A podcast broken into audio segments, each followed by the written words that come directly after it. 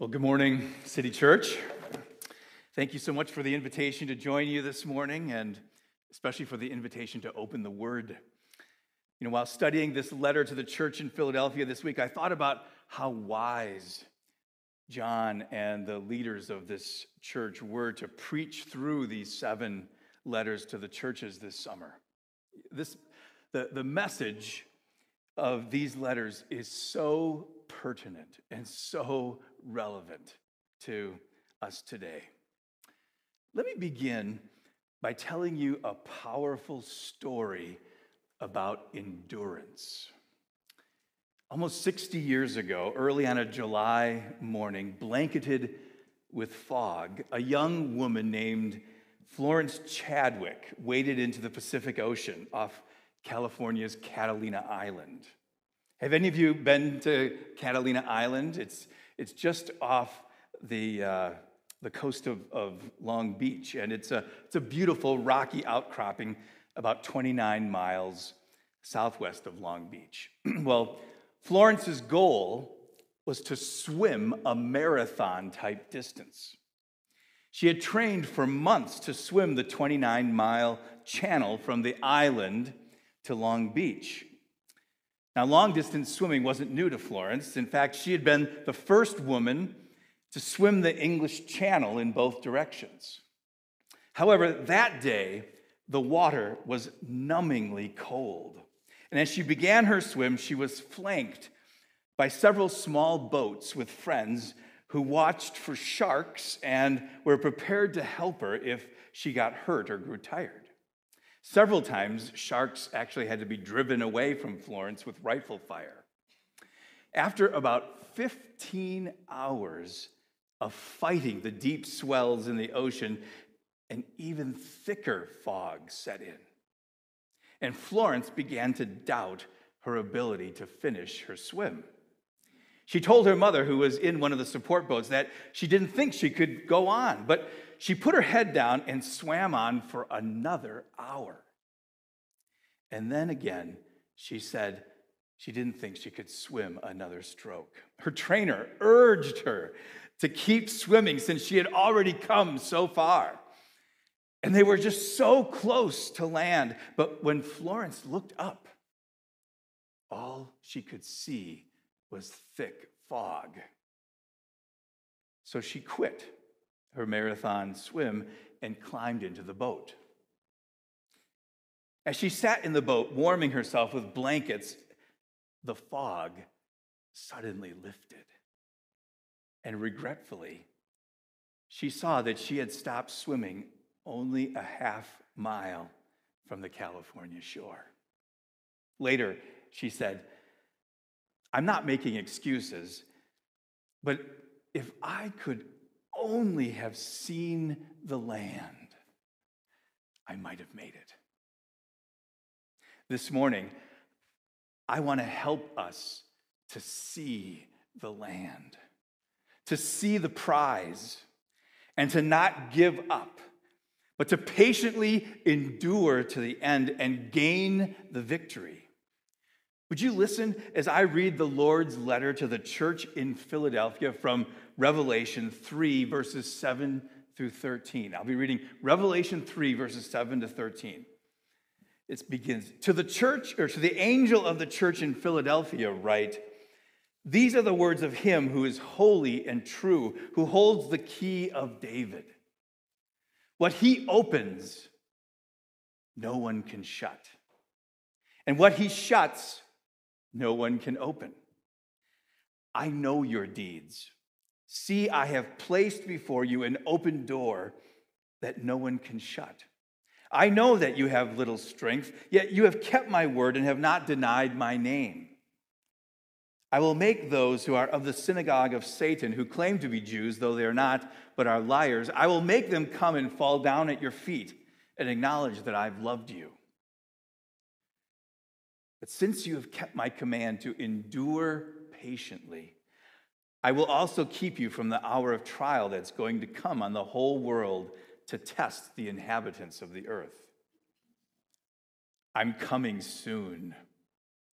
Hold on to what you have so that no one will take your crown. The one who's victorious, I will make a pillar in the temple of my God. Never again will they leave it. I will write on them the name of my God and the name of the city of my God, the New Jerusalem, which is coming down out of heaven from my God. And I will also write on them my new name. Whoever has ears, let him hear what the Spirit says to the churches. That's the Word of God. This morning, we're going to look at the topic of patient endurance under three headings the necessity of endurance, the power for endurance, and the prize of endurance. The necessity, the power, and the prize of endurance. First, the necessity of endurance. The church in Philadelphia was in the minority of the seven churches in Revelation that you've been studying. Only two of the seven churches get only commendations from Jesus and no criticisms the church at Smyrna and the church at Philadelphia. One of the churches gets only criticism and no condemnations, and the church that's the church at Laodicea, and four of the churches get mixed reviews. so, what was the church at Philadelphia particularly commended for? Verse 8 says, I know that you have little strength, yet you have kept my word and have not denied my name. And verse 10 says, You've kept my command to endure patiently. There it is patient endurance.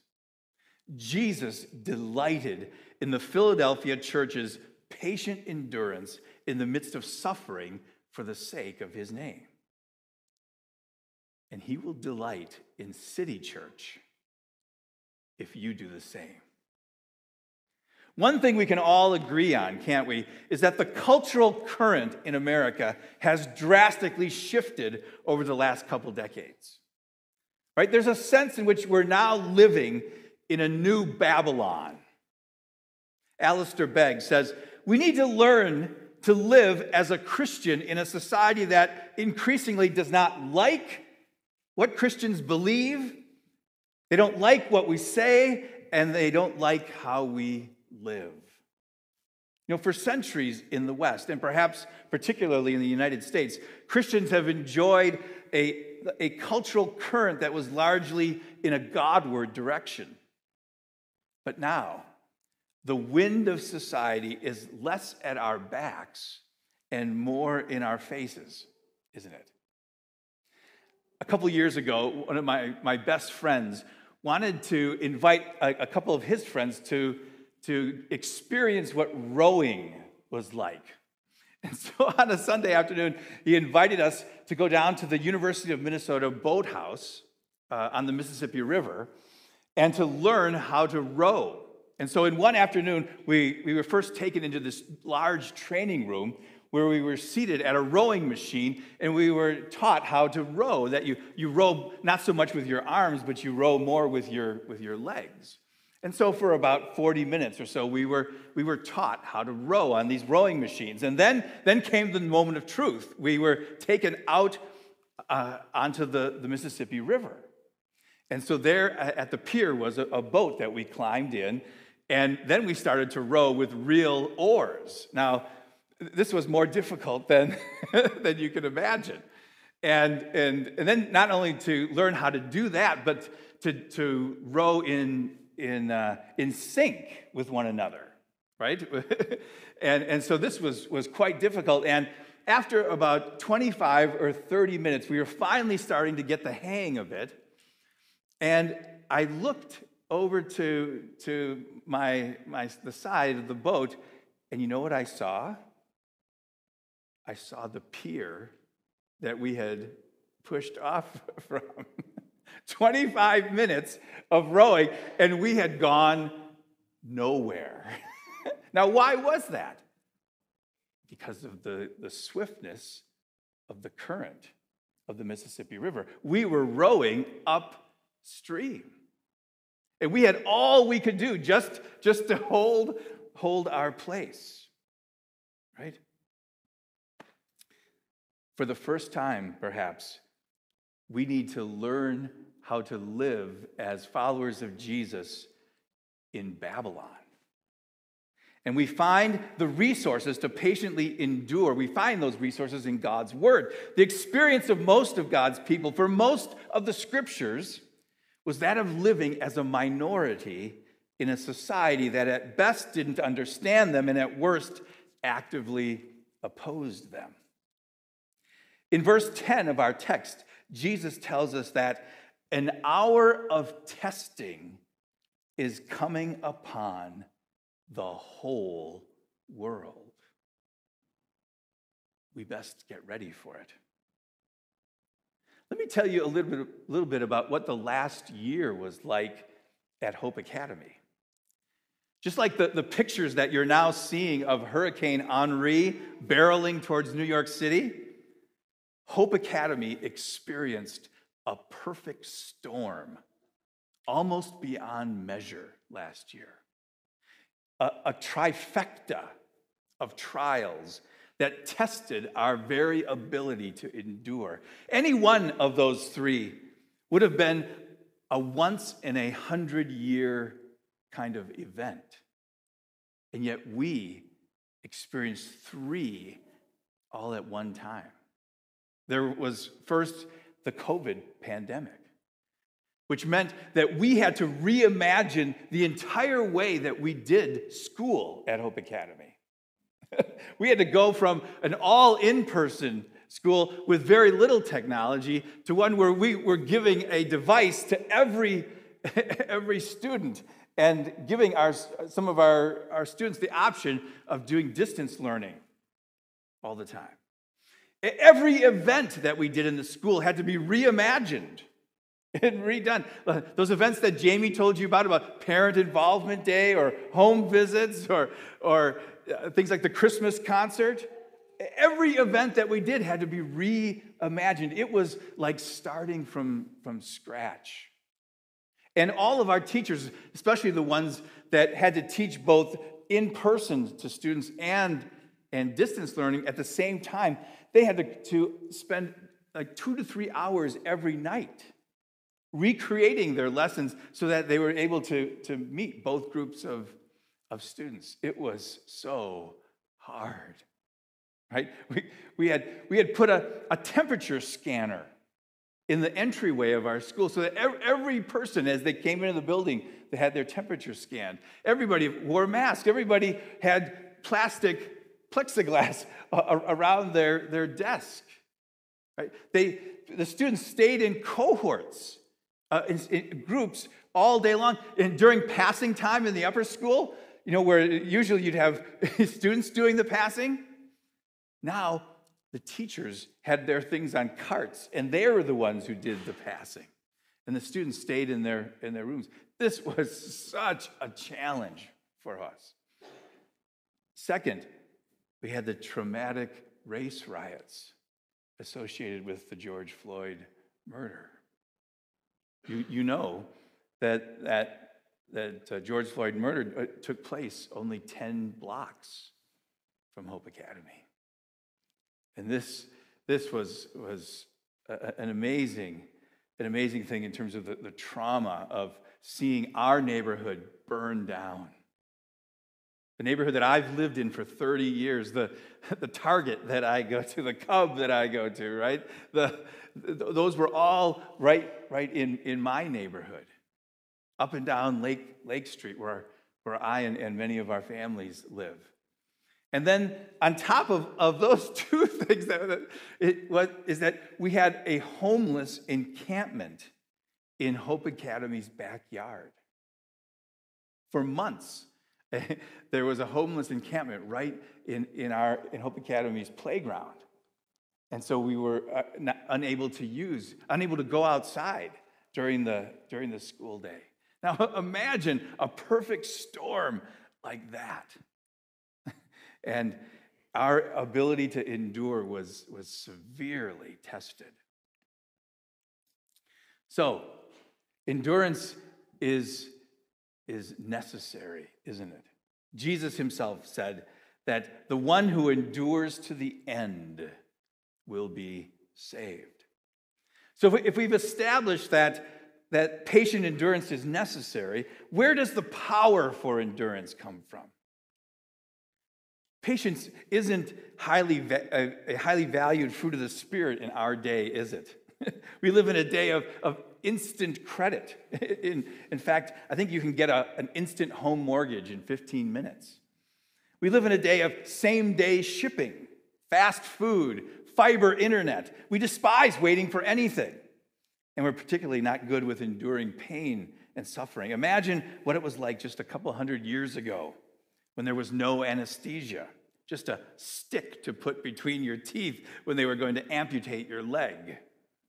How are we, we, eh, are going to patiently endure the painful testing that Jesus promises us?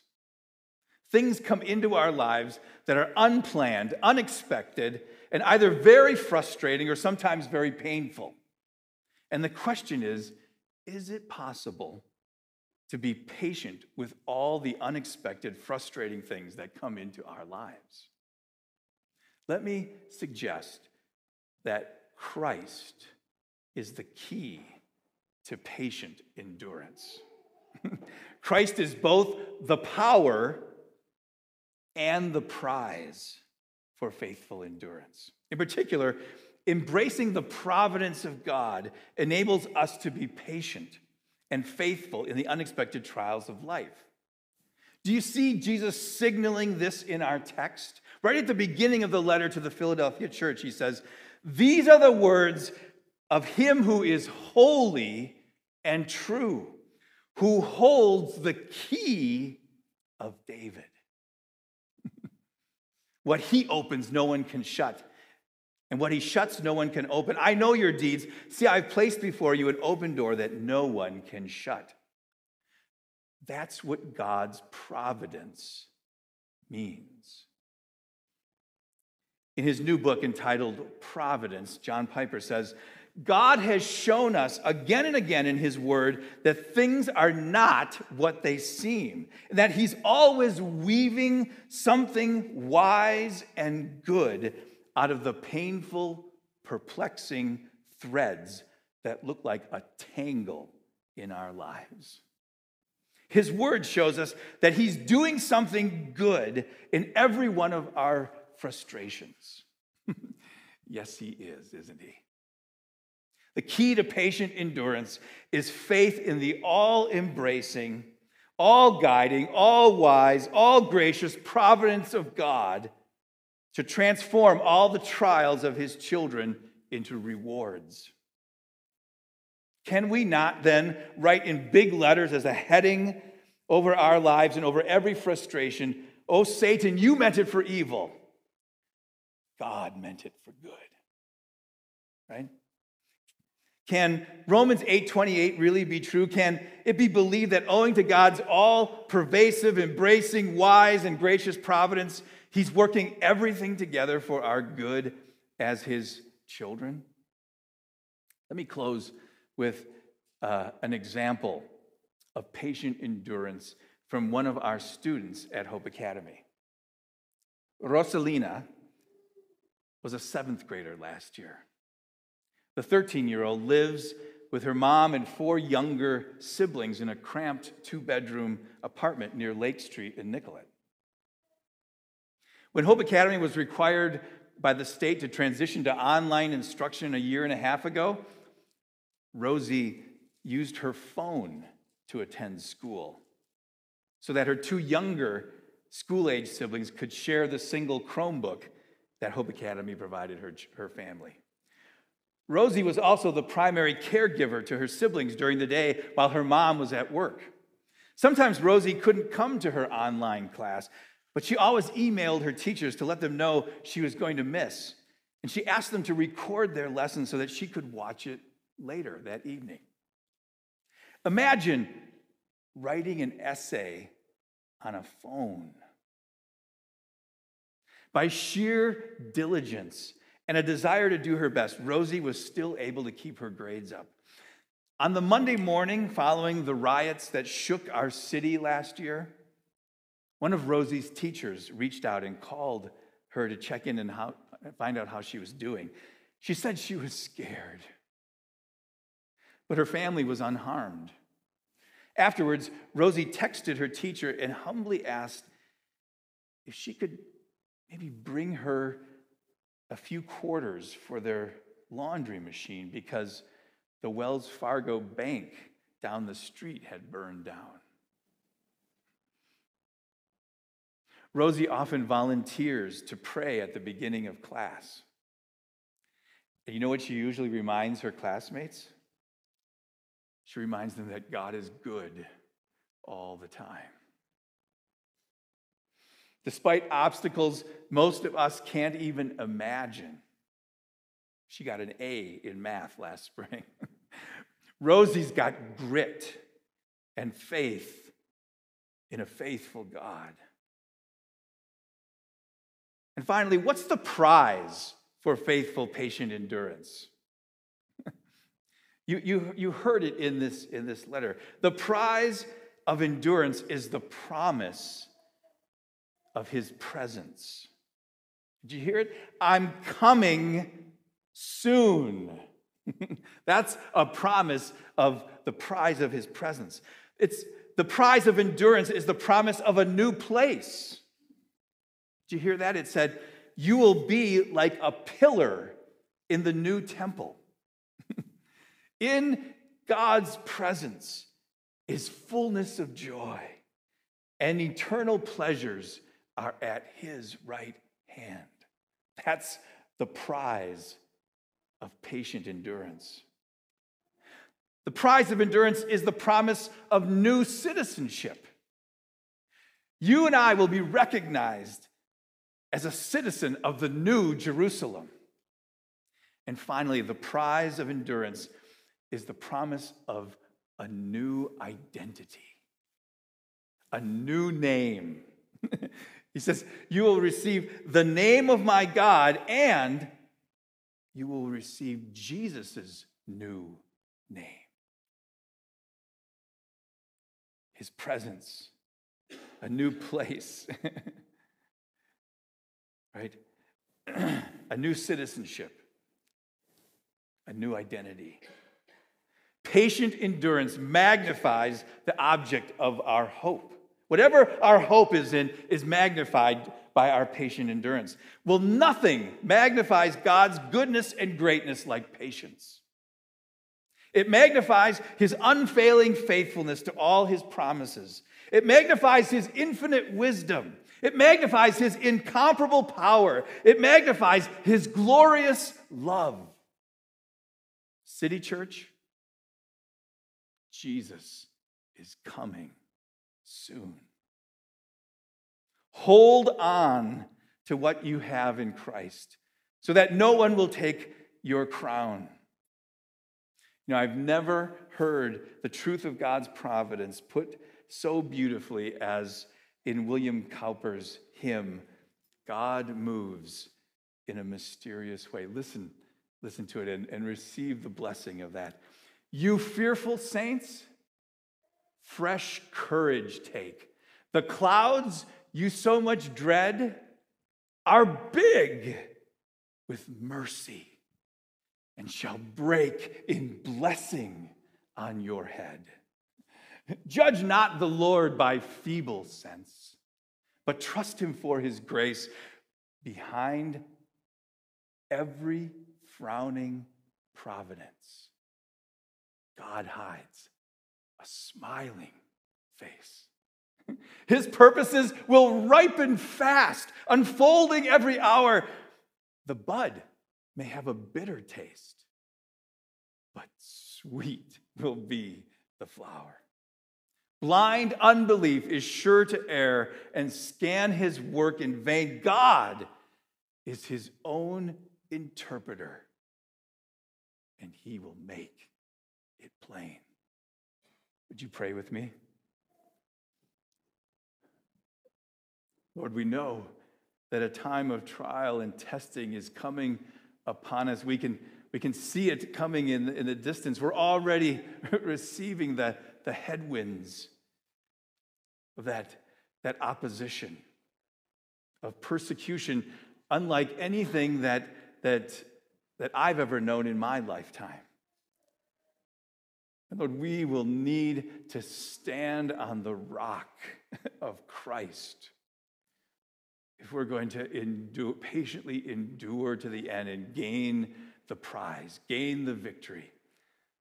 Lord, I ask in Christ's name that you would, you would come and you would help City Church to do just that. For his glory and for their good. In Jesus' name, amen.